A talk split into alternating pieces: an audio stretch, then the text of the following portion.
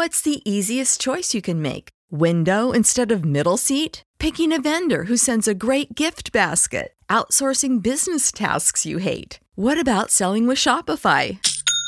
Whether you're selling a little or a lot, Shopify helps you do your thing, however you cha-ching. Shopify is the global commerce platform that helps you sell at every stage of your business. From the launch your online shop stage to the first real life store stage, all the way to the did we just hit a million orders stage? Shopify's there to help you grow. Whether you're selling scented soap or offering outdoor outfits, Shopify helps you sell. Wherever and whatever you're selling, Shopify's got you covered. Sign up for a $1 per month trial period at shopify.com slash try. Go to shopify.com slash try now to grow your business, no matter what stage you're in. Shopify.com slash try. When you need mealtime inspiration, it's worth shopping Kroger, where you'll find over 30,000 mouthwatering choices that excite your inner foodie. And no matter what tasty choice you make, you'll enjoy our everyday low prices, plus extra ways to save, like digital coupons worth over $600 each week. You can also save up to $1 off per gallon at the pump with fuel points. More savings and more inspiring flavors make shopping Kroger worth it every time. Kroger, fresh for everyone. Fuel restrictions apply. Prescription products require completion of an online medication consultation with an independent healthcare provider through the LifeMD platform and are only available if prescribed. Subscription required. Individual results may vary. Additional restrictions apply. Read all warnings before using GLP-1s. Side effects may include a risk of thyroid C-cell tumors. Do not use GLP-1s if you or your family have a history of thyroid cancer. If you've struggled for years to lose weight and have given up hope, did you know you can now access GLP 1 prescription medications at trylifemd.com? We're now offering eligible patients online access to GLP 1s, the breakthrough prescription medication that can help you lose body fat and weight. Listen to what people are saying. It's fun to put on jeans that you couldn't get into six months ago. Every morning, I look forward to getting on the scale. For anybody who's struggling with their weight, it's a godsend. And here's the best part your insurance may cover 100% of the cost of your medication. So go to trylifemd.com to have your eligibility checked right now. Get started today at trylifemd.com. That's T R Y L I F E M D.com. Attention BetMGM customers. Have a friend who loves sports as much as you do? Here's a chance for both of you to earn a $50 bonus when they sign up through BetMGM's Refer a Friend program. Just sign into your BetMGM account and click on the Refer a Friend program to send your friend a message inviting them to register a new account in the same state you use BetMGM in. Once your friend signs up and makes a deposit, they'll receive a $50 bonus. And once your friend places a bet with their bonus and the wager is settled, you'll receive a $50 bonus as well. Share the excitement and get a $50 bonus every time you refer a friend to BetMGM.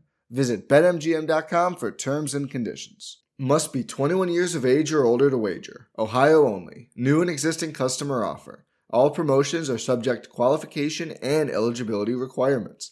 Rewards issued as non withdrawable bonus bets. Bonus bets expire in 30 days. Please gamble responsibly. Gambling problem? Call 1 800 Gambler in partnership with MGM Northfield Park.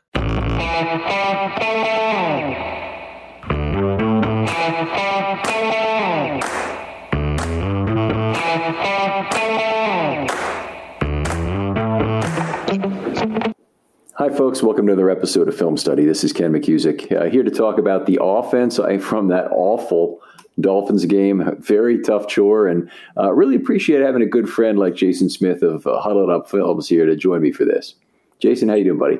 Hey Ken, yeah, I drew the the short straw on this one. I feel like, but uh, you didn't get the defense. Tough, that's for yeah. sure. In in many ways, these are the most interesting and important ones to break down. So happy to be here. All right. Obviously, a very bad loss, a, a, conference game for starters. Obviously, a loss to a bad team, a loss the Ravens were certainly counting on getting.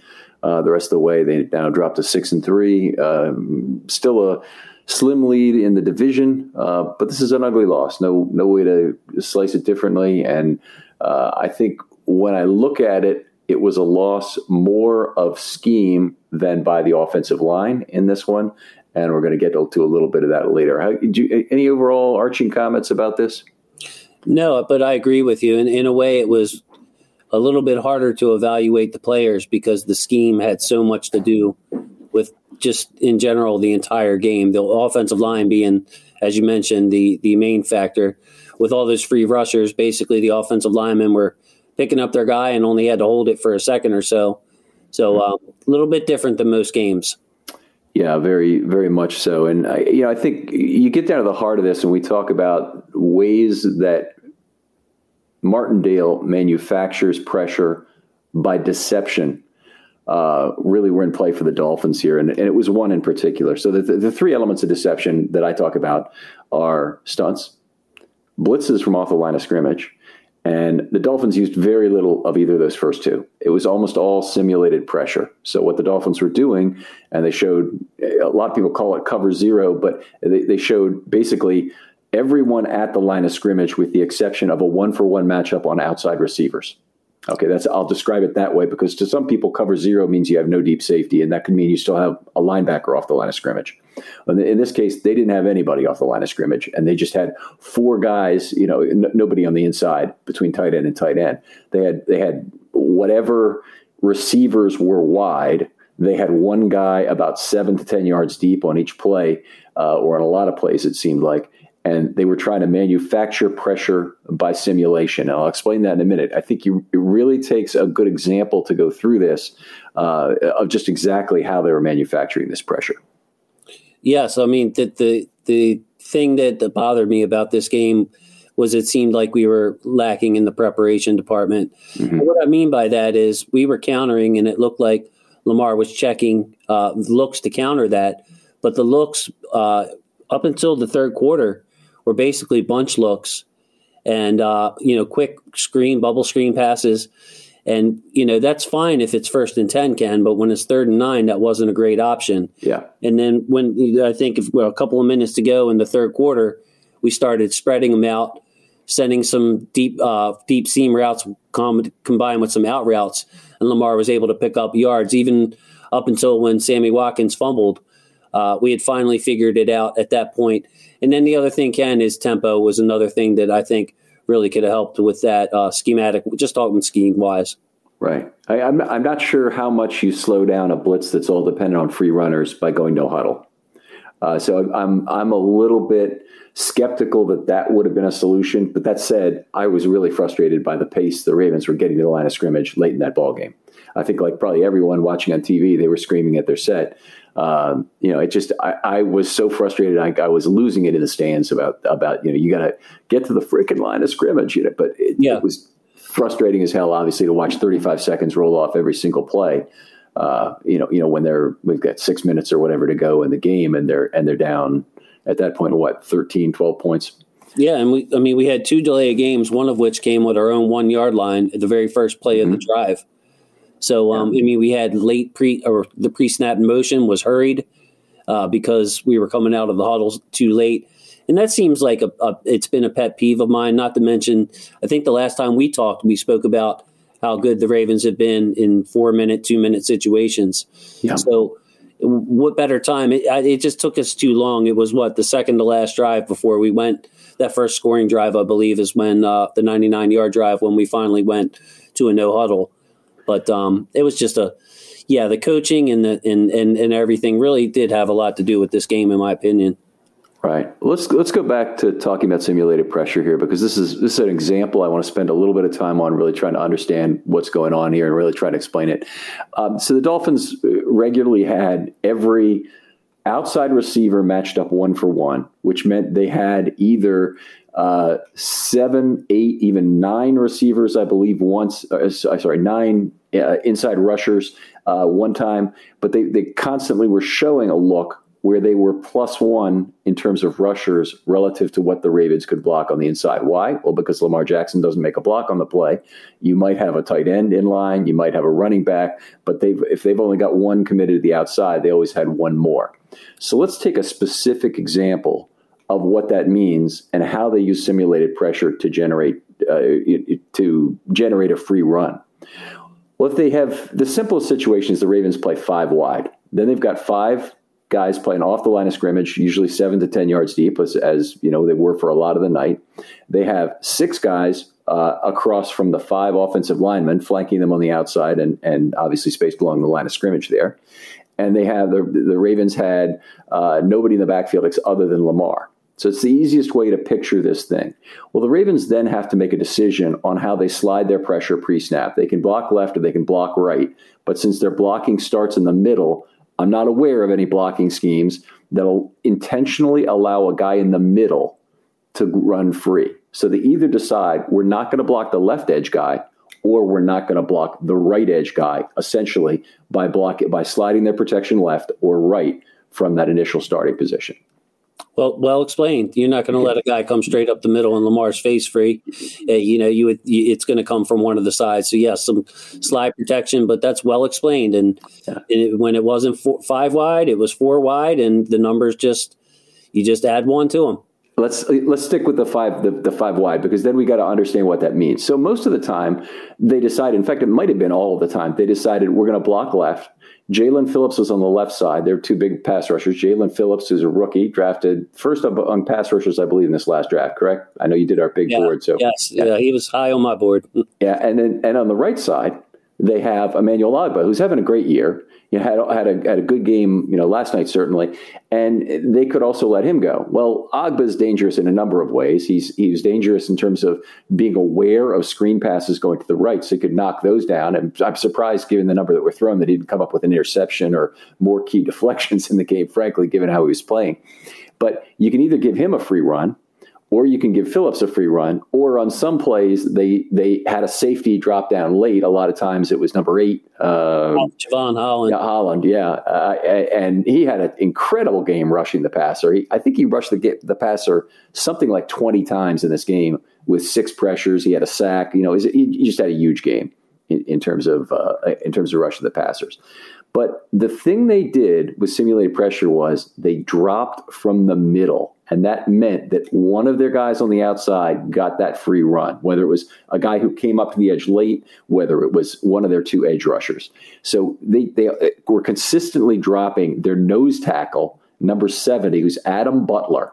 He dropped the coverage 18 times in this fucking ballgame. Okay, say that in this ball game. so, so, and he was often dropping with another player, usually an inside linebacker, a safety, lined up A gap, lined up B gap, but not an edge guy. Uh, and and so they, they, were dropping. Butler didn't look like much in coverage, but he didn't have to. He didn't have to cover anybody in this game because Lamar wasn't getting any of those passes off. And then somebody was coming off the edge, getting pressure very quickly, and uh, and was unblocked. And what it often meant is our interior offensive linemen had no one to block. They stood there without a dance partner while it was three to make two on one edge, or it was two to make one on the other, or was whatever what it was to to uh, create these free runs. So anyway, that's how simulated pressure ended up beating uh, beating the Ravens in this one. Is that they start they have to start their blocking and plan to block those guys who are dropping from the line of scrimmage on the inside, and that left free runners consistently all night long uh, on one edge or the other. Yeah, well explained, Ken. Well explained. I mean, you you have to be able to plan for that guy up the middle, and you know the pre planning of that and having him drop and it's just ironic that we've seen the Ravens use similar looks, not exactly the nose tackle dropping, but, you know, man, it was just over and over and over again. So, yeah, I think you explained that really well. I don't think I really should add anything to it. Yeah, I mean, the, the, Ravens most commonly will drop an outside linebacker, and that being Tyus Bowser. Last year's Matt Judon. You know, this year could be Odafe Oweh. They've got guys, and they, you know, even even Houston will occasionally drop to cover. And, and they're outside guys. They dropped five times each in this game, if I recall, five six times. You know that was a that was a sort of neighborhood. Uh, but they, you know, I, I want to give you the rest of the simulated pressure numbers because these are ridiculous. I count these every week for the Ravens, and I'd say in a typical game, the Ravens maybe have six, seven, eight. They've been doing it a little bit less recently. They only did it four times against the Dolphins. The Dolphins got 92 yards on the four simulated pressures the Ravens ran. Okay, the Dolphins dropped two guys from the line of scrimmage 16 times in this game.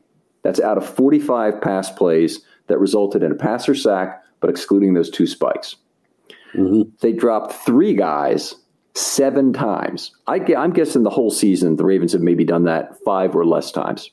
Okay, drop three, drop three guys, and they dropped four guys once. Maybe the Ravens have done that once this year. Maybe they haven't because it happens about once or twice per season normally that you you have some sort of four four pass rush where you show eight at the line of scrimmage, and and, and you know that's a really a Martindale or a, or a Rex Ryan special. It's not something a lot of lot of defensive coaches in in the entire league are willing to even do. and mixed it up, and they got when they wanted to get home, they got home.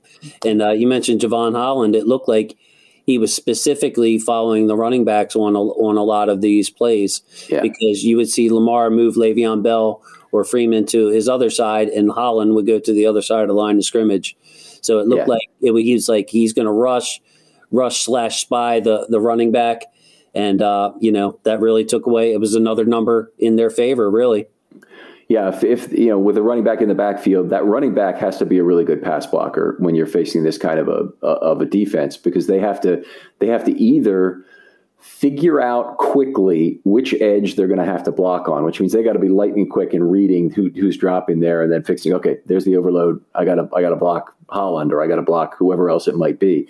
Or if you really want to gamble, and I don't think the Ravens are really ready to do this, they could they could allow uh, they could pick two guys on the inside they're not going to block. And, you know, in a game like this, maybe you block Butler. Uh, you see Butler drop 18 times. You also say he's not that good a pass rusher, even if you give him a free run up the middle. Let's go ahead and take a chance on that. We will specifically not block Butler. And we're going to also just have our running back pick up one of three other guys, say in the middle. Then you can get that blocked in the middle. You get both edges blocked, but you can't do it if you if you don't make a, a take a gamble like that to have a running back blocking in the middle, or maybe you pull a, a tight end in the middle. But it's going to be priority one for the Ravens this week to figure out how this doesn't happen again, how they react to it, and I think it's it's a matter of scheme, but it's also a matter of having some additions to the playbook that are, that are, uh, counter these kind of formations because you know you know just like you said every other team is going to try and see hey will this work against the Ravens? And again I think some of it was predetermined because when we had those bunch looks to the right for example mm-hmm. we would left we would leave the left side of our line of scrimmage unblocked to allow Lamar to roll that way. And you know obviously he wants to have somebody blocking the people in his face so it's like the defense knew that, and you saw guys like Butler whoever was dropping was automatically dropping towards the bunch.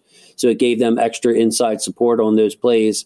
So it was just so, so predictable, which was part of my frustration in this game that it took so long to say, hey, let's spread it out. Let's pick who we're going to block, who we're not going to block. Let's, they don't know which way we're going to roll protection. Let's play the game a little bit too.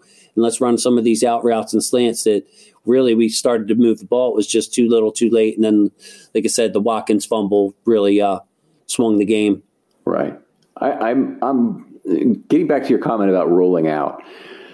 If you decide you're blocking left on a play, that obviously makes it more difficult to roll right. If you roll away from where the pre- you know the pressure is going to come from, so you let Jaelan Phillips go, you're not going to get right two and a half seconds probably, or, or you're not going to get three seconds anyway to throw that football, but you might buy yourself two and a half, and that might be enough if you're rolling out there to have some options vertically or so on some of those man options.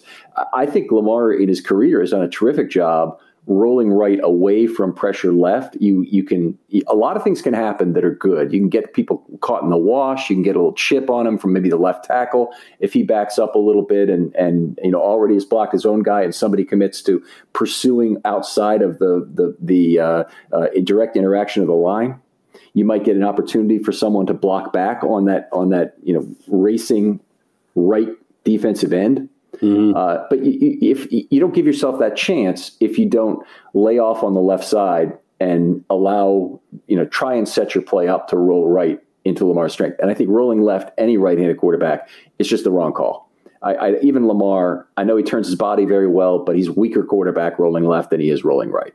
Sure, sure. Uh, no argument there. I think most of them were rolling right. I, I didn't track that, Ken. Um, mm-hmm. But uh, but yes, it, it, just seemed like they were going to let uh, you know, everybody was going to slide right. They were going to left leave the uh, right defensive end on the other team, Phillips, most of the time, to come after Lamar from the backside. And Lamar would just kind of step back, drift back, sidearm if he had to, and throw the ball out into the flat, which, uh, like I said earlier, if it's first and 10, I understand that. You can pick up your five yards, that's fine. But when they're doing it on third and nine, uh, is what really frustrated me because you're throwing short of the sticks on a, a, play that really you don't. It would take a uh, an above and beyond effort to get the first down on those plays. So uh, that was my frustration. The fact that they waited so long to spread it out, have two receivers on each side, say, and confuse the defense, or at least leave some question to where the ball would go. Yeah. Yeah, I, I, I, yeah, obviously that's troubling. A bunch of formations, they do they do hose you in some ways. I mean, they're intended to set up a pick, uh, intended to set up some confusion for the group of, of coverage players that are there, but they do take time to develop. Generally, you know, they they're, they're, they do not develop in half a second. You can't get that ball out immediately most of the time to that group because they're too it's too easy to cover short, medium, uh, long, or even left, right, center. It's it's too easy. Uh, and I, am uh, you know, it, it, obviously this didn't work. A lot of things are frustrating about this game, but the the, the fact that uh, you know it it didn't really lead to reaction, and there weren't any answers after halftime to basically say, hey, we need to do A and B and C and D differently, and and really come out with with some uh, with some changes. It just I, am very frustrated by it. Obviously, I think you are too. But uh, you, are I was just going to say, Ken. The other thing is, it takes a an accurate throw, which which sounds mm-hmm. kind of silly because it's a short throw, but you better not have the every seconds count. You know, for yards after catch on that. Yep. So it better be a, a, bullet. It better be at the receiver's chest, maybe leading him upfield. Yes. If it's low or a little bit high, you're wasting valuable seconds, and of course, the whole defense is flowing to that side. And then the second thing that frustrated me too, Ken, is like there were times where Andrews was the lone soldier on the left side. Whereas if I know there's a free rusher coming from that side, but you know, you could see a little bit of emoting from, I believe Watkins was on the, the by himself on that side one time, where it was just like, man, if Lamar would just, and I don't, you know, of course he's being told to throw it hot. You know, he said after the game, I was hot all night. I was hot all night, meaning he was, you know, free program to throw it to that bubble side. Mm-hmm. You know, I guess for the future, Ken, I, I don't have any problems. I don't have any questions that we'll be able to handle this better than we did. Well, we handled it not as bad as we could, but yeah. there are ways to skin the cat. It just took us so damn long to get there. And that's where the frustration comes in on this game because I don't, when I look down at my notes, you know, I nitpick. I can nitpick at some of Lamar's throws. There's a Hollywood drop. There's this and that. There's a miss block here and there but there's not one person where I said, "Oh man, he had just an awful game." You know, it was the you know we got beat by a two and seventeen without anybody standing out as man. What an awful game. I mean, you could go in on Sammy if you want, but you know, yeah. He, but, he had a bad game, but, bad Lamar was all over the strike zone. You're right in terms of the throws. I mean, they were low. There were, but you know, one's bobbled by Hollywood after being low. Obviously, that's a problem in terms of getting upfield. You had, you had, he was high. He was outside a number of times. I mean, just it, it, it was, it was all over the strike zone. Not too much in the black there in terms okay. of, uh, you know, good call. So it's a tough. Uh, you know, tough night for Lamar, but uh, but he'll he'll be better. Let's uh, let's talk about numbers on this thing because people will say they just rushed all out, and they they did rush very hot. Uh, Twenty six rushes of five plus out of forty five, so it's a fifty eight percent blitz rate. We've seen higher. The the uh, uh, twice this year already, the Ravens have faced uh, heavier blitzes in terms of numbers per play against the Broncos. It was seventy percent, and then it was sixty seven percent against the Chargers. So that that was quite a pair of pass rushes, bodacious pass rushes they faced. Um, do I have that right? I'm thinking for some reason I'm thinking it's Cincinnati. It's not. It's the Chargers. Broncos were definitely yeah. one, but I'm splanking on the second. I, I, think I think it's the Chargers. I, I look. I have to look at my OL sheets, but I, but I'm I'm 95% sure it's the Chargers because they were they had this dyadic pattern going for a while and Indianapolis was mostly four man pass rush same thing with Cincinnati and then Minnesota was the first normalization they'd had since about week uh, week 3 so any, anyway uh, uh 19 five man rushes 5 6 man rushes 1 7 man rush 1 8 man rush if this were the Ravens we call that a somewhat high day for rushing, but we wouldn't. It wouldn't be outrageous. I mean, the Ravens do that kind of thing a fair amount. Oftentimes in the 40s, anyway. Maybe the 19 number would be 12, uh, but but it's it's not so much that that you know the Ravens don't haven't ever seen it before. What they really hadn't seen is the simulated pressure played at this level. That's really the thing that was different. It wasn't stunts. It wasn't off ball blitzes. Dolphins hardly had any of those. Uh, they, uh, uh, you know, you, when you pack the line of scrimmage like that, you almost can't stunt for starters. right. When you when you blitz from off the line of scrimmage, uh, you, are not showing that cover zero look that we saw all night. You know, they they had they almost showed nobody at inside linebacker for a large block of the game. Uh, you, you, know, where they where they basically didn't have anybody playing off ball at all. So it, it it just it, it, was one type of, of pressure that was beating the Ravens play after play. You know, one particular look, and, and not being able to to um, solve these sim pressures is is just mind boggling to me. But anyway, the, the, the principal guy was Adam Butler. That's the guy. They, they could have decided, hey, we need a scheme to not block him because he's screwing up our ability to block the edge guys. And look, they keep dropping in play after play. Just don't block Adam Butler take a chance, let Lamar outrun Adam Butler if necessary.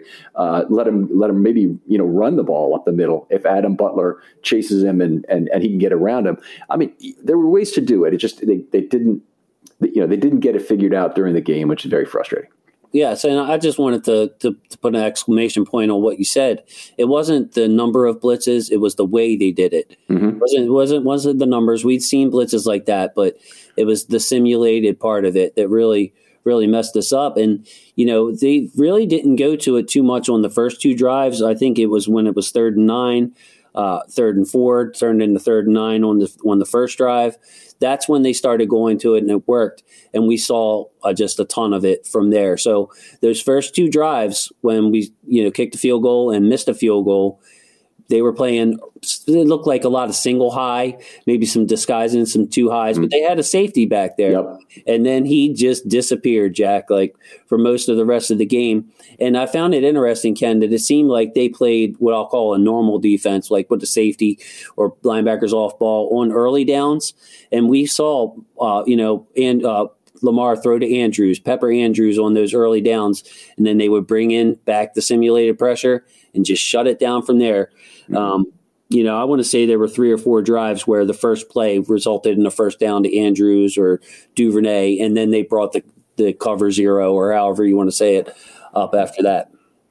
Yep, it's uh, it definitely is a problem. One of the things that I've been harping on in recent weeks was the extra in-line players, and and most of that is about how the Ravens are really not getting a good return on their extra inline players. When I say that, I mean fullback, tight end, and a sixth offensive lineman. Any one of those three on the field, and I'm just taking all tight ends as tight ends in this case, including Andrews, is often split. But he can come in come in line and does a lot, and and give you a chip block before he goes out, or or you know, frankly, block on the play if he has to. He doesn't do that too often, but he can. Um, and they were down actually this week to only 1.63 per play. They'd, they'd faced a high of 1.96 against that Chargers blitz uh, a few weeks ago.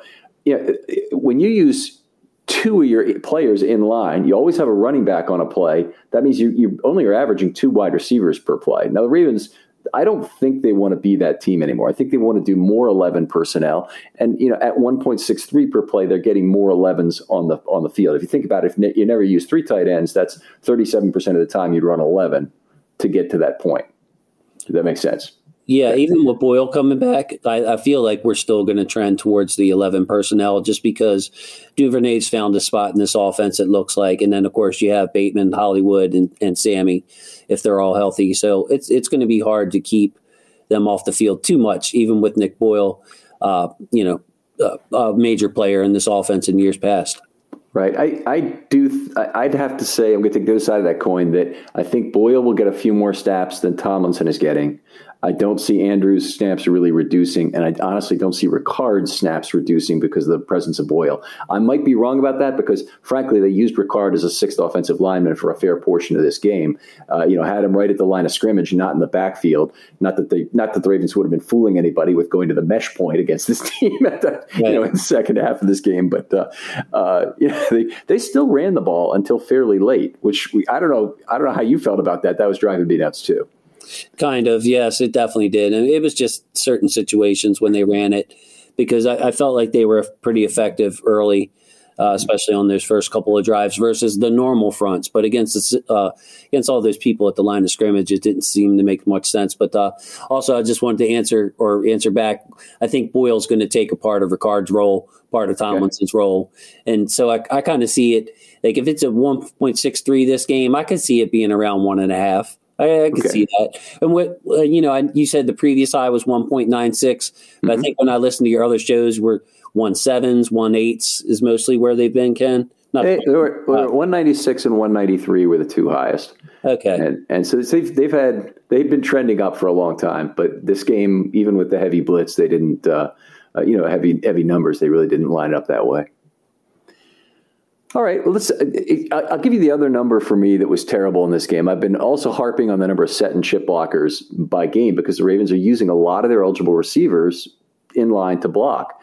Well, this game, 35 set and chip blockers total on 45 pass plays, which is 0.78 per play. It's not the highest. They used over one against Cincinnati, which was a lot of four man rush that Cincinnati showed them. So they really overprotected that game.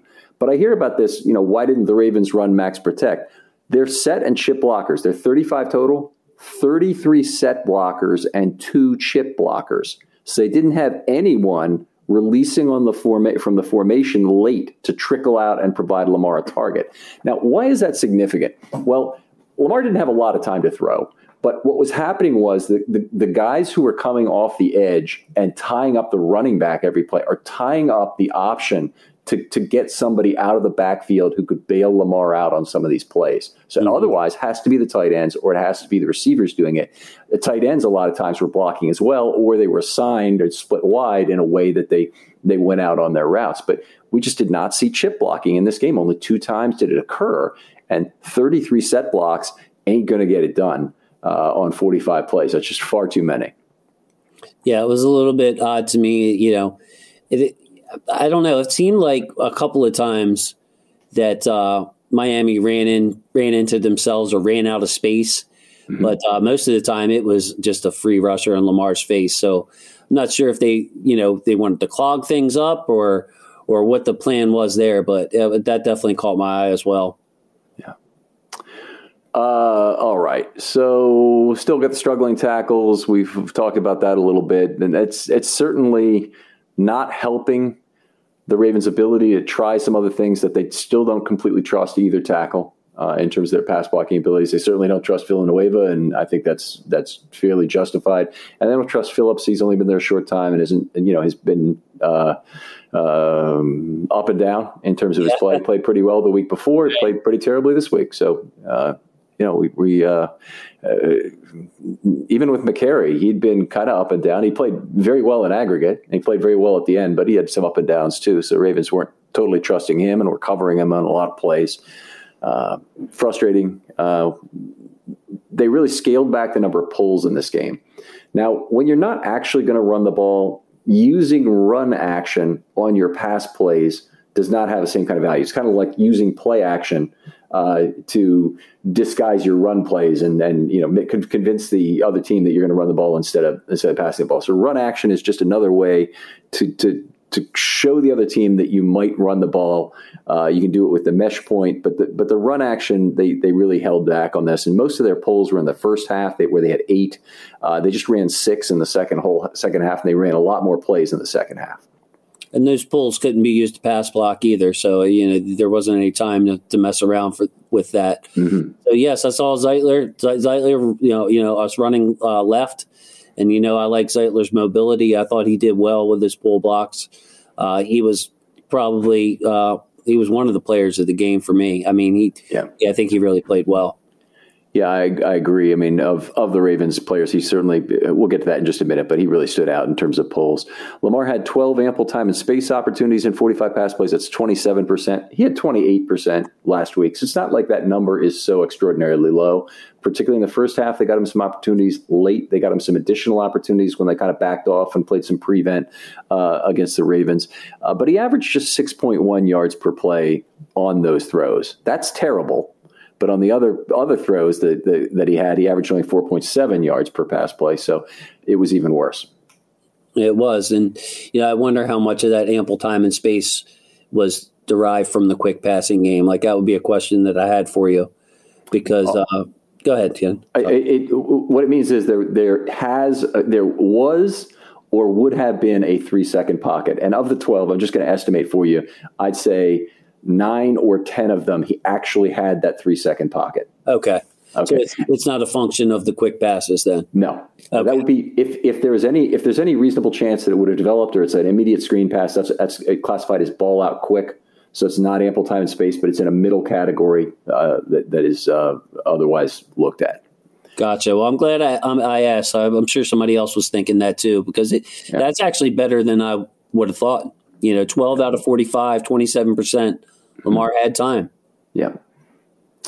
Uh, Yeah, I look at this game and, and I really got to ask, maybe I'll ask it as a question here, Jason. Do you think this presents a learning opportunity for the Ravens?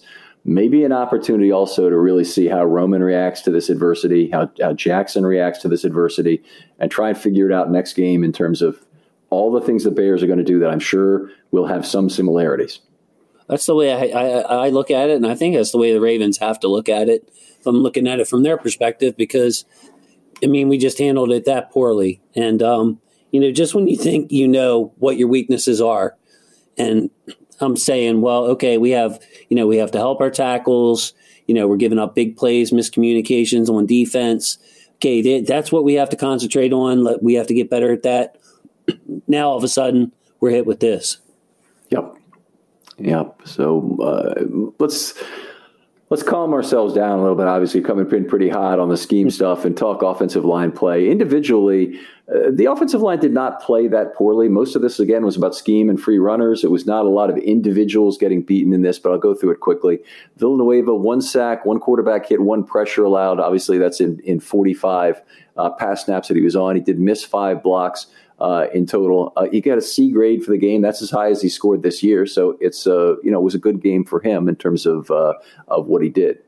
And I also had you know Ken. I keep a, a different kind of category. Maybe I'll just mm-hmm. add this to the to the uh, conversation. But I had three plus blocks for Villanueva, which I consider better than average blocks, maybe stonewalling someone, maybe, you know, just giving Lamar extra time or space you know, mm-hmm. not just making the block and holding your own, but I had three plus blocks, dominant blocks from Villanueva, which runner is, runner pass. But they were actually two pass and one one run. Would have to go back in my notes and see exactly what they were, but that is the highest that I, I had given from them all year. So okay. I, you know, uh, that was a key for me. I, I don't think he was a problem in this game. I don't think he affected what we were able to do or not do. The five missed blocks, yeah, kind of typical. But um, overall, it wasn't a. Uh, I mean, it was an average performance. I think C is a great grade for him. Yeah, it, it, actually, as I have it scored, it was his single best game in terms of raw score the entire year. So it, uh, he, he his highest previously in terms of his his score before adjustment was at 0.68, and I believe he was at 0.74 this game. So, uh, you know, he it wasn't him directly that was the problem, and it's not that he didn't have moments in this game. He obviously gave up some, you know, a sack and a and a quarterback hitting a pressure, but but he it, it was a lot of snaps, and and it really honestly, uh, it wasn't anywhere near his worst game this year. Yes, yes, I agree. All right, Powers be an interesting one grade wise. Uh, B plus as I have it, a second best year, the second best game of the year by by grade. Powers basically been in the C's every single game except for one, and that was Detroit early in the year where he scored very well uh, by my system. This game of B plus, his second best game. Well, allowed one penetration, one pressure, two out of threes on pulls, but he never got to level two. He didn't have any pancakes. Um, it wasn't a kind of game where he could make a lot of dominating run blocks, obviously. And unfortunately, in the past game, there were a lot of occasions where he didn't have anyone opposite him because of players dropping from the line of scrimmage directly opposite him. Yeah. So he, you know, it's just it, it, it, it's almost like an incomplete as opposed to a B plus the way this game was played. But he did not make personal errors at a high level in this game. No, I had one missed assignment, and I think he was responsible for one quarterback hit. Actually, I think Lamar got hit on that. He's marked as a pressure, but um, but yeah, um, the missed assignment I believe was there were three people to his one side, uh, to his right, I believe, the center, and there was one person Villanueva, and he went to go help Villanueva, and somebody came screaming up the middle. Um, so that's what I marked as a missed assignment for him. But like you said, it was a, a lack of work basically game for Powers. Mm-hmm. Wasn't a lot for him to really do. And on those pulls, I mean, he really never got a chance to get out to level two. I mean, he was met pretty much at the line of scrimmage where there was a open man at the line of scrimmage, really clogging things up there. So, uh, yeah, we talked about, I think I said early in the show, it was a hard game to grade the players just because of the scheme, and Powers really embodied that.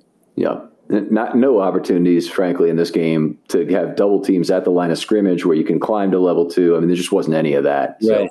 So, uh, you know, it wasn't. It was a, every every gap was taken at the line of scrimmage. So uh, let's move on to Bozeman. His third straight college game, a, a, a, solid game, I should say. Bozeman has had three up, then three down, then three up again. A B in this game. Half a penetration. I, I gave him half responsibility for one of the sacks. He was one of one on pulls. Uh, another game, and, and he was a guy often in the middle of the you know pass blocking mayhem that was occurring who's patrolling an area without a dance partner and a lot of that's because adam butler is dropping into coverage and he doesn't have anybody uh, they just weren't necessarily peppering the a gap with pressure on either side they often would drop both guys from from the a's and uh, he had a, a, a game that that uh, I think he did what what he was supposed to do. Um, you know, didn't end up with a bunch of missed blocks or anything, but it just it also wasn't spectacular in terms of who he had to block uh, on the offense. A lot like Powers. Yes, I, I, actually think the positive sign for me with Bozeman is he looked 100 percent healthy to me and strong. Mm-hmm. I had him down for three plus blocks where he was just stonewalling and uh, you know really sealing well, anchoring well. Uh, so I liked what I saw for Powers there, uh, or for Bozeman rather. There was more to gain from him personally, in my opinion, than there was for Powers, just because I was questioning how the back was, how his health was, and to me, Bradley Bozeman looked like he did early in the season. Like he, he looked mm-hmm. one hundred percent to me. Yep, yep. He uh, yeah, he was certainly terrific during those first three games. Uh, let's go to Kevin Zeitler. Another good game for him. A, as I scored it, uh, no negative plays the entire game. He had four missed blocks. He made six out of seven pulls. You know, again, you look at the entire middle of that Ravens offensive line. They were able to to make blocks. Most of the problems were on the edge. Uh, it's not not like they didn't have any unblocked B gap situations, but when they did, they also had someone, uh, the, the, guard, making his block generally on those plays as well. They didn't have, they didn't have, frankly, a lot of cases where they fanned out either Phillips or Villanueva try and get a B, gap blitz or rush in there. They did a little bit of it, but since they showed exactly what they were coming with, those guys blocked inside a lot. Those guys blocked down blocked a lot to to uh, uh, make sure they they got their block in. And when you don't have really that difficulty in judging your assignment, you usually make your block. But then, of course, the the, the Ravens also have pressure to come that resulted from it. Now, I actually I actually scored him very high. I had seven plus blocks. Uh, you know, he was singled up one on one more than Powers, more than mm-hmm. Bozeman. And, uh, you know, they trust Kevin Zeitler in that role. We've seen it when they double team, it's usually to help Powers out. Um, and Zeitler has been counted on to block his man one on one, and I've been impressed with him all year long. The uh, the one obvious negative I gave to him was when him and uh, Powers ran into each other. Yes, on the pull. Oh, and that was obviously to me Zeitler's fault because everybody else looked like they were down blocking right uh, and Bose our Powers was pulling right, and the fullback was going right. fullback was going yes, again, right. Ricard was going right. Zeitler was going left. So I gave uh, I gave that one to Zeitler, even though I'm not the uh, offensive coordinator at Baltimore. I, I could figure that one out, Ken. But uh, it's probably happened about four times in 15 years of scoring that I've seen that happen. Uh, but but it was it, happened once in a preseason game with Nico Siragusa and Jermaine Eluemunor. I remember, and that was just a couple of years ago. But like Eluemunor's last year before he got sorry, uh, last year before he got cut. That's a big collision right there. That's two big yeah, guys. That's, that's, that's, a couple big guys. And, and they had set up Siragusa to have seven pulls in that game to try and get a real evaluation. They had him in there play, playing basically the entire game. I think it might have been against the Packers. But anyway, they had him basically in there to play the entire game, and he had seven pulls, and he had done such a good job. And then all of a sudden, Eluemunor goes a long way and, and, and messes up one of his opportunities to, to make a nice pull. And then they have, you can see the conversation going on. You can see in this game that Zeitler was talking to uh, uh, Powers. Uh, Powers. about the one instance of it, and Powers was in the right. It's it's unusual that that you know, that would have came that way, but to watch you know the gesticulation occur on field is always funny. I like I love to look for emotes from players when mm-hmm. they when they are uh, uh, indicating that somebody else did something wrong because you could you really get some telling hand signals, and gestures out of that. Yeah, when the receivers were running into each other last year, I can tell who was who. Uh, you could tell who was who was in the wrong spot. Queen out of position is another good one. That that yeah, was a Marcus, lot of emoting Marcus, last year. Yeah, Marcus. Yeah, I miss Marcus. But yeah, Zeitler overall, Ken. I just wanted to say, great signing for the Ravens. He's worked out well despite all of our problems on the line. You know, it, it, I think that it gets lost in the shovel how good Zeitler's been for us, just solid all year, and somebody that we're we're asking to do some of the harder assignments on the line, because others need help. So shout out to Kevin Zeitler.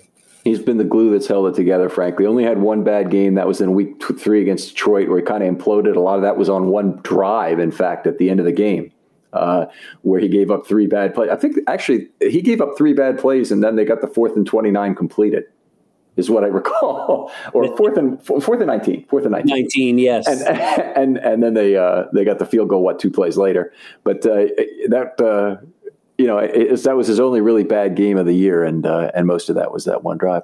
Um, Okay, Phillips. Now he was really the only lineman who struggled. Uh, he had a D in this game, so a regression after a pretty solid game against the Vikings. I thought B plus against the Vikings last week. Uh, eight missed blocks in this one, half a penetration, two pressures, half a quarterback hit, and half a sack. That's a little bit of everything. Uh, you know, we had a little bit of discussion on this on the show last week with Sarah and I about the possibility that Phillips could continue to play well and that Mekari might not have a position to come back to. Well, the notion would be that you know, Phillips has maybe four games, five games still left before Mekari returns. I know they haven't put Mekari on IR, so they might be hoping he comes back sooner than that, but I'm betting not, given a high ankle sprain. And Phillips could take the position away from him just by playing well, and particularly by getting a B plus in his first game back or his first full game. If he strings together three or four of those, then Mekari doesn't obviously have the position when he comes back. You might rotate you might try and get Mekari in to fix another hole somewhere else on the line. Maybe all of a sudden Bozeman is hurt or somebody else goes down at guard or whatever it might be. You might need him elsewhere. Or maybe maybe it's just, you know, they, they split the playing time like they did with Cleveland and Powers uh, at, at, uh, at left guard. But now I'd say it's pretty much a sure thing. After watching Phillips struggle in this game, I don't see how you you leave him there uh, when Mekari returns. Uh, and I think he would have to do too much in too short a time now to basically uh, maintain this. I'm giving myself a chance to get whipsawed here and be wrong twice, effectively, but, yeah. that's how I see it. Yeah, I no, I, I I don't think it's just the inconsistency, Ken, because you know I have him for three plus blocks as well. I mean, he gets mm-hmm. in two of them were in the run game. When he gets into you, I, I believe one was a, a, a sweep by Duvernay, and he completely sealed that thing and uh, was able to maintain his block. Uh, yep. he gets pushed back, man. Uh, he, he, had a run, blew, blew, up one of Freeman's runs or Bell's runs, I believe. Um, when he makes a mistake, they are usually monumental mistakes. And Ken, you, are not gonna you're not gonna like me for this, but I'm gonna, I'm gonna say it on the show anyway. I have a theory myself that I was running last week that I, I don't think that you would be fond of, but uh, I actually think Mekari has been our best tackle this year.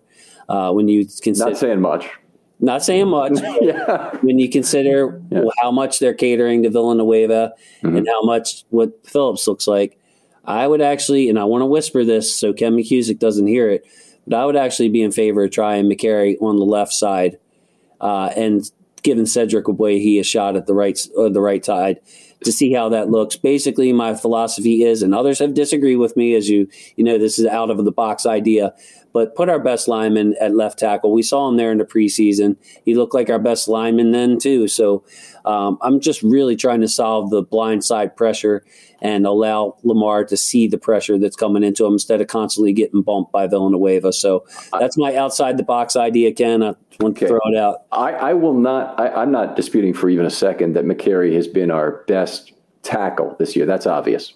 I mean, the, Stanley was terrible in one game. Villanueva has been no better than a C the entire year. Mekari, as I've scored it, has three A's and a B, a C minus, and a D in his six games at tackle. So, you know, a little bit of up and down, normal kind of game to game variation, but no fall off the charts game and he's and you know three of his three of his six games have been A's. So obviously, I you know I would agree he's been the, he's been the Ravens' strongest tackle. They have asked less than less of him on the on the right side would be my problem number one with moving him to the left. Sure, the bus rush and all that, and not really right. Often having an outside guy on on his side, which really means he's not. I, I don't want to minimize what he's done because he played very well, but it means he's it's more like playing guard than it is like playing tackle. When you're over there and you have a committed Tomlinson or a committed Ricard on that side who's who's going to help block on on uh, on key downs. The, the other the other thing about it is that despite the fact that Villanueva has given up a ton of pressure, he has given up a lot of the bump Lamar pressure. Meaning Villanueva still mirrors pretty well. And Mekari, if he's going to get beat, is going to get beat quickly around the edge, going to get swatted away, and it's when it happens, it's it could be big hard hits on on Lamar.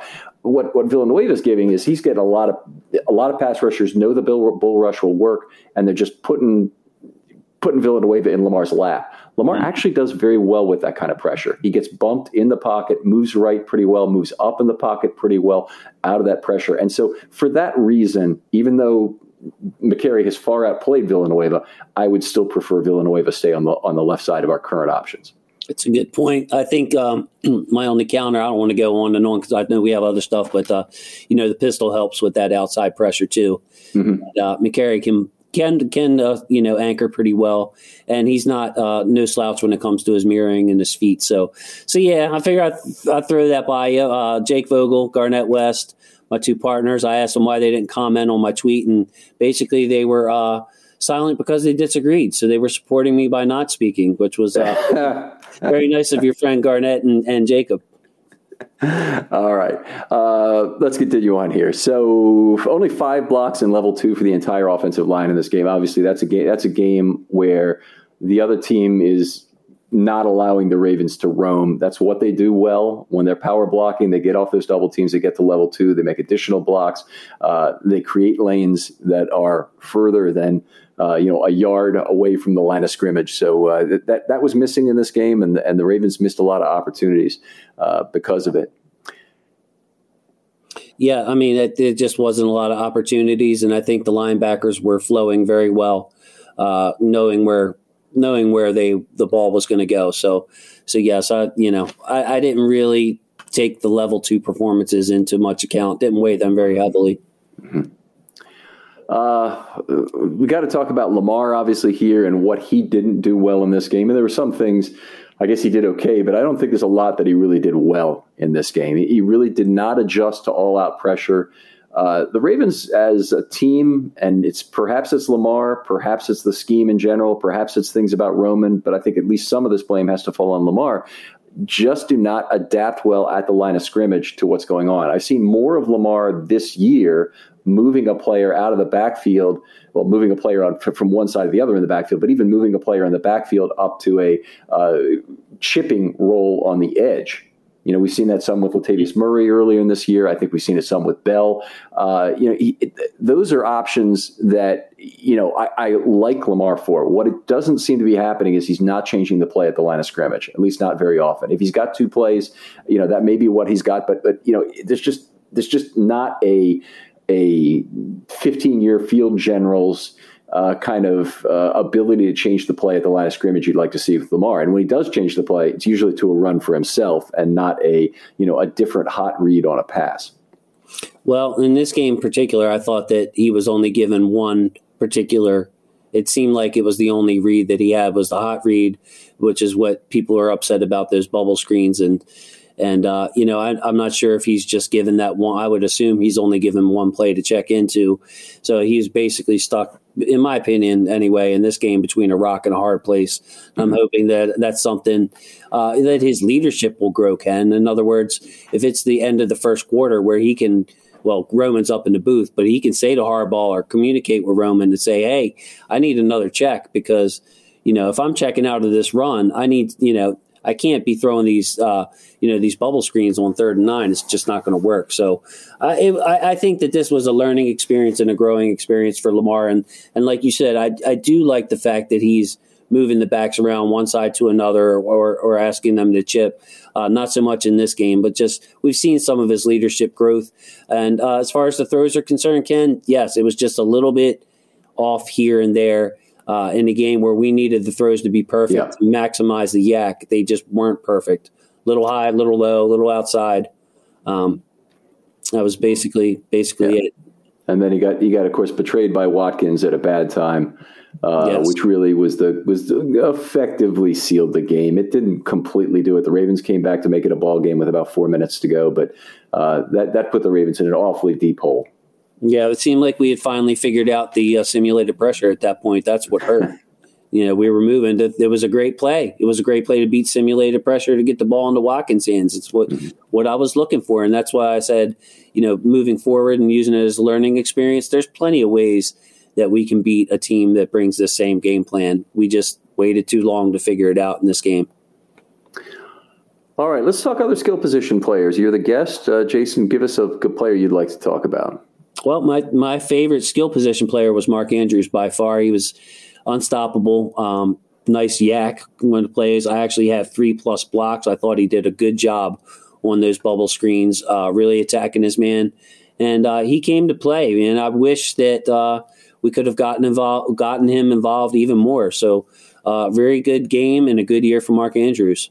Absurd miss on the on the uh, ruled incompletion. Oh, uh, yes. a, you know, it was. I guess it was a, a first down play, right? I'm trying to think if that was a first. I don't think it was a third down play. I think it was a first down play. But uh, anyway, Yeah, whatever the case, it's Yeah. uh, it. it uh, they threw to him on first down a lot for first downs, which is not the only time you want to be able to rely on Mark Andrews. You want to be able to get to him on third down too sometimes. Um, but anyway, that play was particularly frustrating in terms of uh, uh, you know being overruled, despite nothing we could see certainly from any view that would tell you anything else but that it was a catch. I was surprised they threw the challenge flag because, I mean, What did they have? what did they have to see? Right, exactly. I, you know, but uh, and then when I went to commercial, when it went to commercial, I'm like, ah, there's no way that's because it was called a catch. There's no way they're going to overrule that. There's nothing to see. And then I believe Sarah Ellison found. Uh, I don't know if you saw this on Twitter, Ken, but she found the one angle where the ball actually you could see it scrape the ground. So the call was correct. I was just surprised Oh. had anything to go on. Yeah, it's like check Sarah's uh, timeline. She she put it up there. Uh, I think yesterday. Okay, I'll have to take a look for that. That's good. I'm not happy about that, but it's uh, but it's still good. I guess they must have had that view, even though we never got any view of that on TV. Do you remember when there was a time when they could say what you're seeing on TV was exactly what the official was seeing under the hood? Yeah, I do. I do. it was like uh, you know, you felt like you were on the inside there. Yeah, Right. yeah. That's uh, it's too bad that they uh, they they don't make that that warranty for us anymore. All right, so you did Andrews. Uh, Ricard and Tomlinson, uh, frustrating game for them. Obviously, neither of them is getting targets, uh, but but just a frustrating game that they couldn't even really get off the line of scrimmage and and do anything as far as presenting a receiving threat. Uh, both of them have played very well. In the absence of Boyle, you know Tomlinson has been terrific. Uh, Boyle will play more snaps than than he did, but Tomlinson has really just been a terrific blocker while he's been gone. And in, in a lot of ways, I almost think the Ravens should stay with four tight ends. They certainly don't need nine offensive linemen active if you're counting McKenzie as one. Uh, so, Yes. so there's no there was no reason for that. So you know I wouldn't see why you wouldn't just have both Tomlinson and Boyle active at least initially when uh, when he comes back. Yeah, I, I, I like what Tomlinson means to this team, and I, I don't know if you remember, but I was hoping that he was going to be on the roster out of training camp, uh, just because he seemed like a great fill-in for for Nick Boyle. And then, of course, uh, if you know if you were going to cut him in favor of Oliver, well, we have plenty of big slot receivers. We can use Boykin in that role. We have Andrews. We have you know receivers were a strength. So. Uh, I do miss Nick Boyle though because I feel like I can envision Nick Boyle knocking the guy an extra two yards. Uh, with like when Tomlinson chips, it's just not the same as uh, having Nick Boyle chip. But uh, that's taking nothing away from Tomlinson. Just uh, he's done a really good job. You know, no news is good news. He's been very quiet. It's been very good for the Ravens. Yeah. All right, your turn.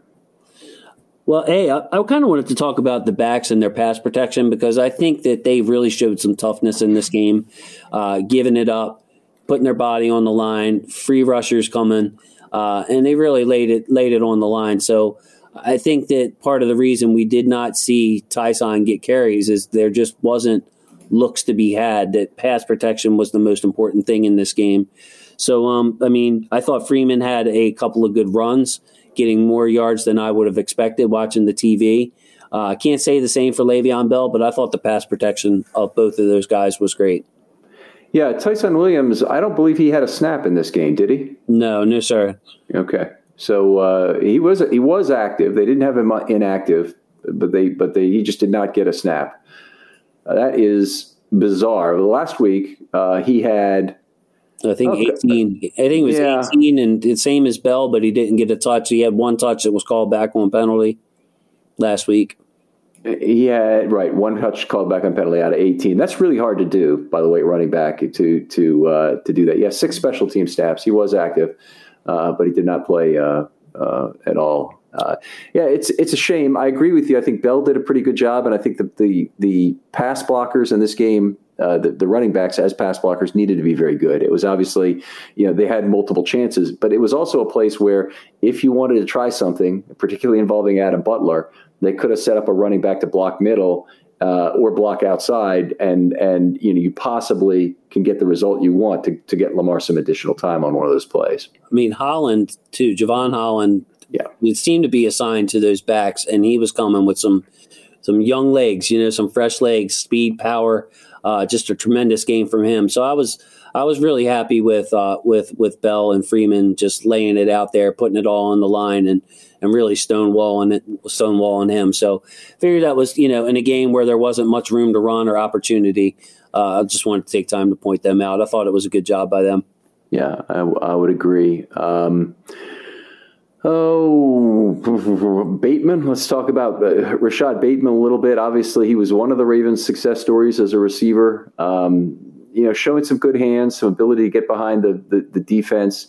Um, just there's so much wrong with the other receivers. It's it's uh, it's really Bateman's a little bit of a sign of fresh air. But this was not a game where there were a bunch of bailout throws, and you know that's Lamar lives off those bailout throws. Rashod Bateman's a big part of that, and frankly, so is Brown, uh, so was Andrews, and and he just did not get any 3.2 second opportunities, 3.3 second opportunities where there's an extended play outside the pocket, and Lamar is creating mayhem by also causing other people to rush. One of the things, by the way, when the quarterback breaks the pocket, there it, the, the player in the middle of the field, the player with short zone generally on his side, is usually assigned to automatically rush the quarterback. He's not even considered a pass rusher as I as I look at it, but he's usually assigned immediately to to to break on the quarterback at that point, and that leaves a coverage responsibility open there that can be exploited. It's one of the good things about rolling the quarterback out, and eh, you know they just really didn't even get opportunities to do that in this game. Such a you know a simple opportunity to beat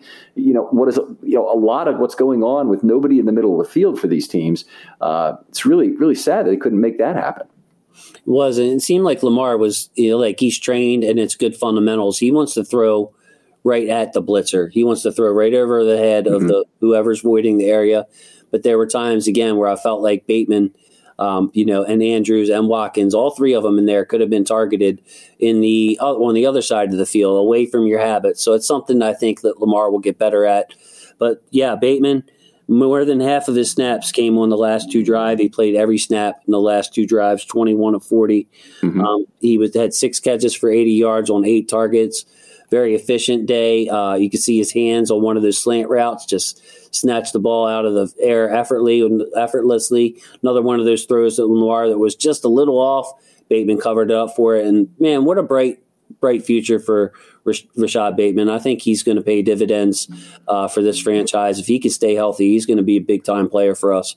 Right, I, I would agree. I, I, I want to close this down, and we want to go to the mailbag here for a second. But sure. for, for, for pass receiving, really quickly, Bateman eight targets for eighty yards. He's at ten oh yards per target. That's that's the terrific range. That's what I really want to see from my receivers. Andrews a little bit under eight. That's not really good. Um, you, you, certainly don't want to have for a protracted period where Mark Andrews is under eight yards per target. Um, but Marquise Brown, 13 targets for 37 yards. It's under three yards per target in this game. That's terrible. And I know a lot of short outside throws. He was having to scrap for some yards there, but he also, you know, he's under three yards a target. He just, it, it, more needs to occur. He needs to break some plays. Something needs to happen. And obviously, he didn't get any, any big downfield hits in this game as he has been much of the season. Yeah, better days ahead. There wasn't a lot of deep or intermediate for uh, Marquise, and those really add to his average. But yes, I know you got we got some good mailbag questions. Let's let's jump over to there, and we'll uh, and we'll hop right on. So uh, go over if you would to Twitter, and we'll hit film study mailbag for offensive questions. I'll start with the first one. Um, okay, let's go with this. Uh, this is from Antonio Jones, who says, "Why do the Ravens never go no huddle or hurry up? It helps the line by slowing the pass rush. Lamar has shown success with it. Depth at wide receiver. We've done it in both Colts games beautifully. Done it in both Colts games. Okay, he's saying last year's and this year's. I think he's right. Yes. Um, why do we not go to this more often? Then run off it on a tired D line. Okay, the, the one reason I can say the no huddle might not have been the answer in this game is that it's usually the individual guys who have to win one on one matchups who get slowed down as they have multiple pass rush attempts. It's not the guys who get free runs. So if your if your defense is constantly manufacturing free runs, I think you may actually be doing the other team a favor um, uh, you know, to, to go no huddle against them if their defense is, is constantly manufacturing free runs. So that would be my answer to it. I, you know, how do you feel about it? I love the no. I love the idea of the no huddle. I think Antonio knows that. Uh, I've interacted with him before, but he, we've just been so effective with it. I would like to see it sprinkled in throughout the games. And then, yeah, yes, Ken, I could see what you're saying, but uh, we notice a lot of times with this Ravens defense running the same kind of thing where they're a little bit late lining up themselves and scooting each other mm-hmm. over, depending on how they re- reacting to where the offense is is is lined up. So, yes, I could see that uh, being a chess match that favors both the offense and the defense as far as uh, you know the, the the rushing is concerned. But I just want to see more of it. You know, I, I agree with Antonio on that. Okay, you got the next one? Yeah, I have the next one here. Uh, Ken, why on God's green earth? This is from Slava Cooperstein. Why on God's green earth has the absurdity of running out the play clock on nearly every single play gone unaddressed for this long? So why are we why are we snapping it? Why are we coming out of the huddle with eight seconds left, snapping it as the clock expires, Ken?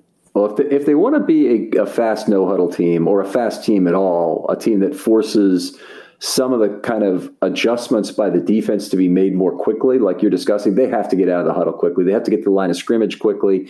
Uh, it doesn't mean you have to run your play immediately, but you have to get to the line of scrimmage, scrimmage quickly so that you can make your own adjustments and shut down any substitution by the defense. The problem is the Ravens run a substitution based offense. So they substitute most downs to put new players in the game. They're not trying to stress the defense out with no huddle, playing same 11, doing all that. And obviously, if they do make substitutions, then the defense also gets to slow them down and substitute back at them. So I, I think that's part of the problem is that being a substitution based offense, it's harder for them to play no huddle. And I, and I, would also say that some of this could fall on Lamar. I mean, it's impossible for us to know but um, you know, the the play clock sets off in every quarterback's helmet at the same time. Uh, so maybe that's Lamar where he can get us out of the huddle uh, a couple of seconds faster on his own. But yeah, substitutions kind of hurt that. But I mean, it doesn't seem to hurt. You know, it just seems like for us, I agree with Slava that it's been a long going issue, and I hope it's something that we can correct. Uh, because in this game, it was obvious our pre snap motion, our guys that were moving pre snap were hurrying up to get there just so we didn't take another delay game had two delay games in this game. Take another one here and, and answer it first yourself. Sure. Sorry about that, Ken. Did you see the Ravens try to run many verticals against the cover zero blitzes besides the one to Watkins in the end zone? And if so, did Lamar not see them or just not have time to make the throws? Thanks. And that's from Brett Hammonds. And yes, Brett, we were doing that when we adjusted, especially uh, if you look at the last two minutes of the third quarter throughout the rest of the game. Basically, we were running out out routes uh, on each side and go routes on each side. So it was a go route to clear out the clear out the space.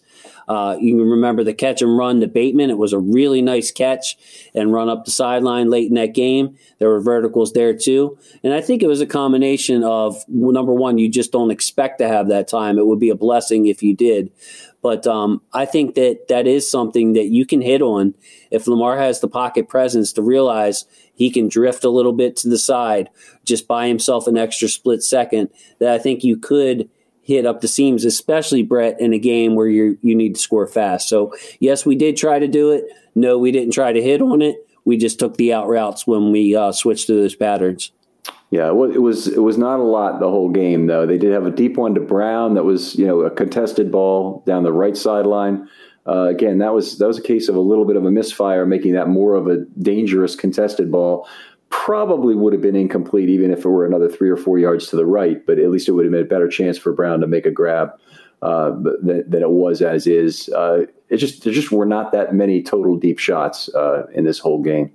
Go to Alan Frankel's question. What are your thoughts on using Duvernay in the Cordarrelle Patterson style role? There have been a few occasions where name the Ravens running back has had a lot of space but hasn't capitalized. Okay, so generally the, the, the Ravens older running backs have a big problem with outside speed. The Ravens young young running back Ty'Son Williams is their fastest back, but doesn't seem to have the mesh point facility yet, and probably uh, general fumbling issues that are putting him on Harbaugh's doghouse. I don't know whether it's happening in practice. Obviously, we're not there at this time of year. We wouldn't see the the eleven on eleven part of practice, even if we were. Um, but I love the idea of Duvernay in a Cordarrelle Patterson role. I've I've I've been calling for Duvernay to be a running back in the backfield to give them that speed option to the outside. Uh, they use him in jet motion really only now. They did try him once against Minnesota in the backfield. Very happy to see it, uh, but I wish they I'd go to more. I think him in sidecar, if he can master the mesh point, is something you definitely want other offensive coordinators seeing as they game plan for the Ravens. I'm totally in favor of it, and I mentioned even on on RPO, not your read options, but your run pass options, to use Duvernay to, to move that linebacker and create space for Lamar mm-hmm. to throw behind it.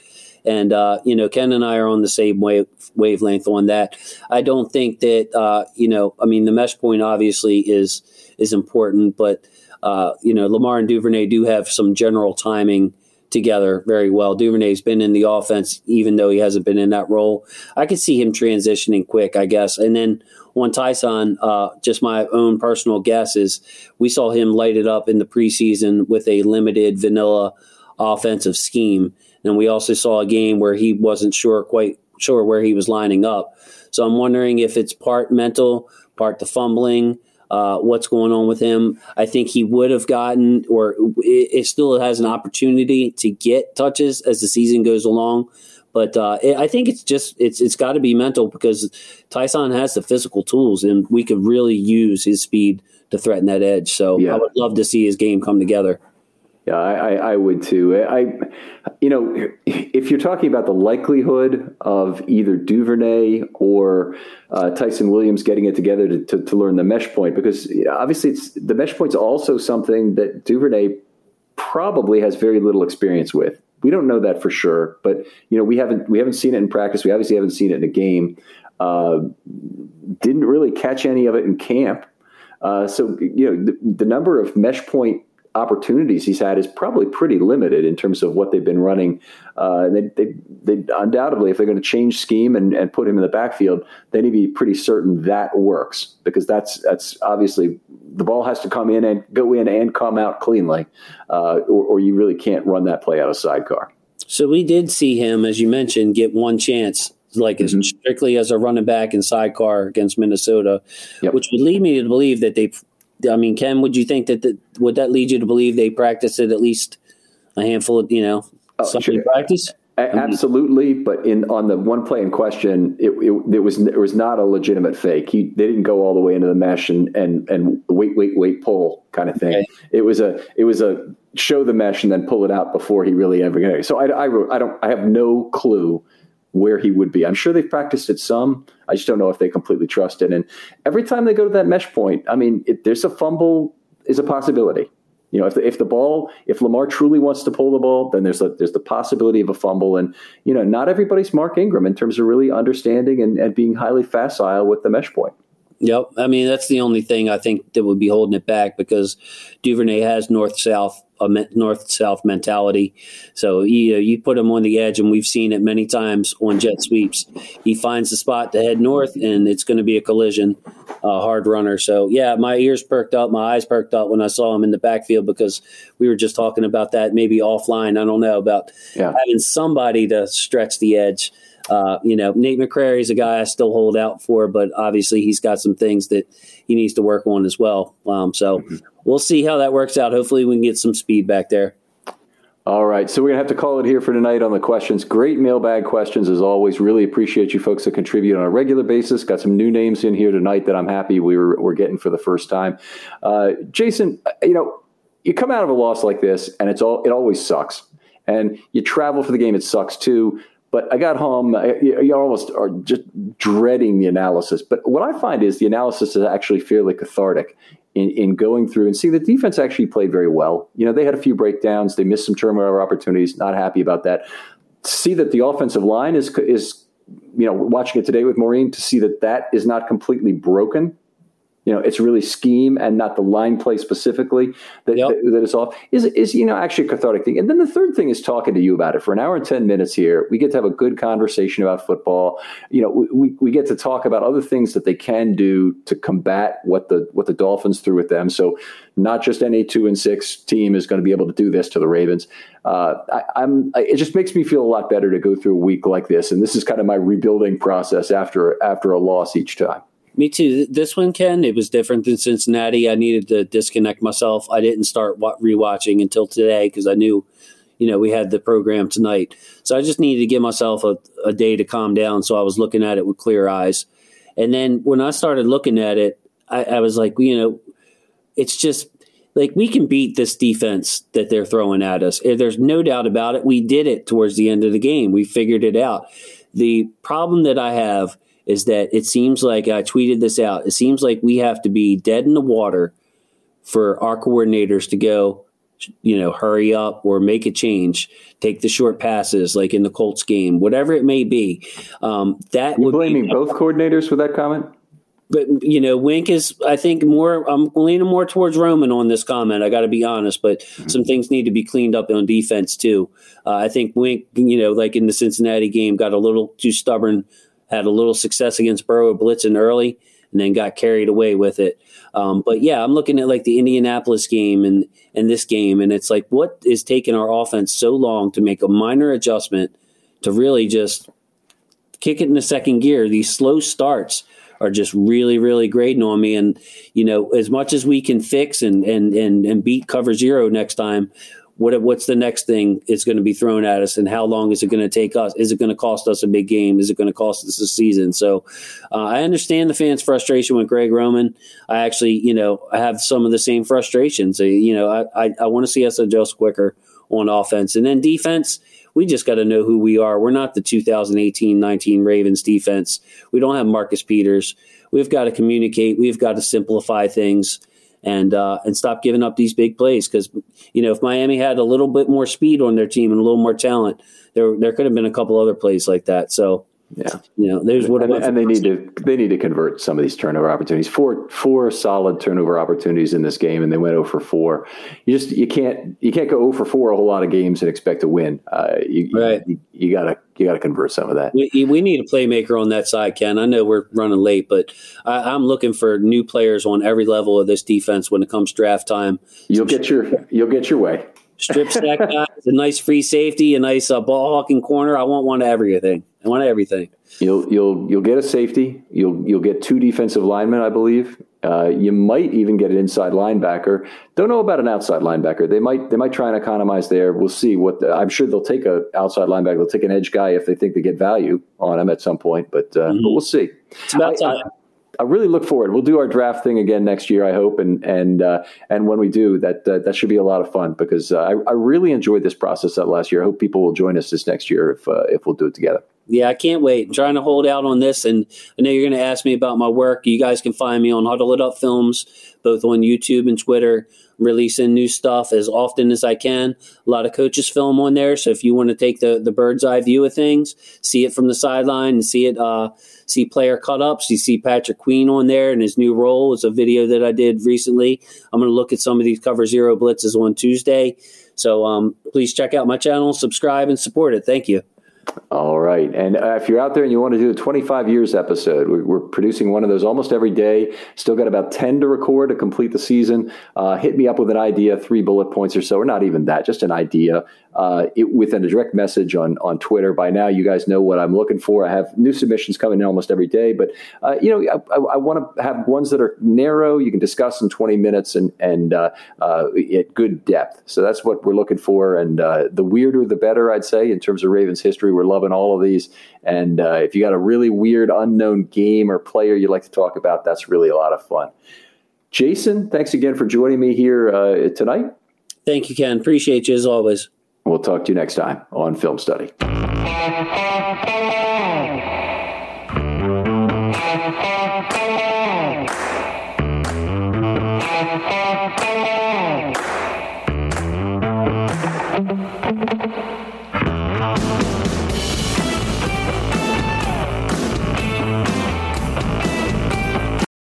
This is the story of the one. As head of maintenance at a concert hall, he knows the show must always go on. That's why he works behind the scenes, ensuring every light is working, the HVAC is humming, and his facility shines. With Grainger's supplies and solutions for every challenge he faces, plus 24 7 customer support, his venue never misses a beat.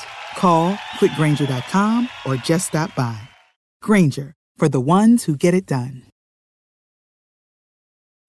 When you need mealtime inspiration, it's worth shopping Kroger, where you'll find over 30,000 mouthwatering choices that excite your inner foodie. And no matter what tasty choice you make, you'll enjoy our everyday low prices, plus extra ways to save, like digital coupons worth over $600 each week. You can also save up to $1 off per gallon at the pump with fuel points. More savings and more inspiring flavors make shopping Kroger worth it every time. Kroger, fresh for everyone. Fuel restrictions apply.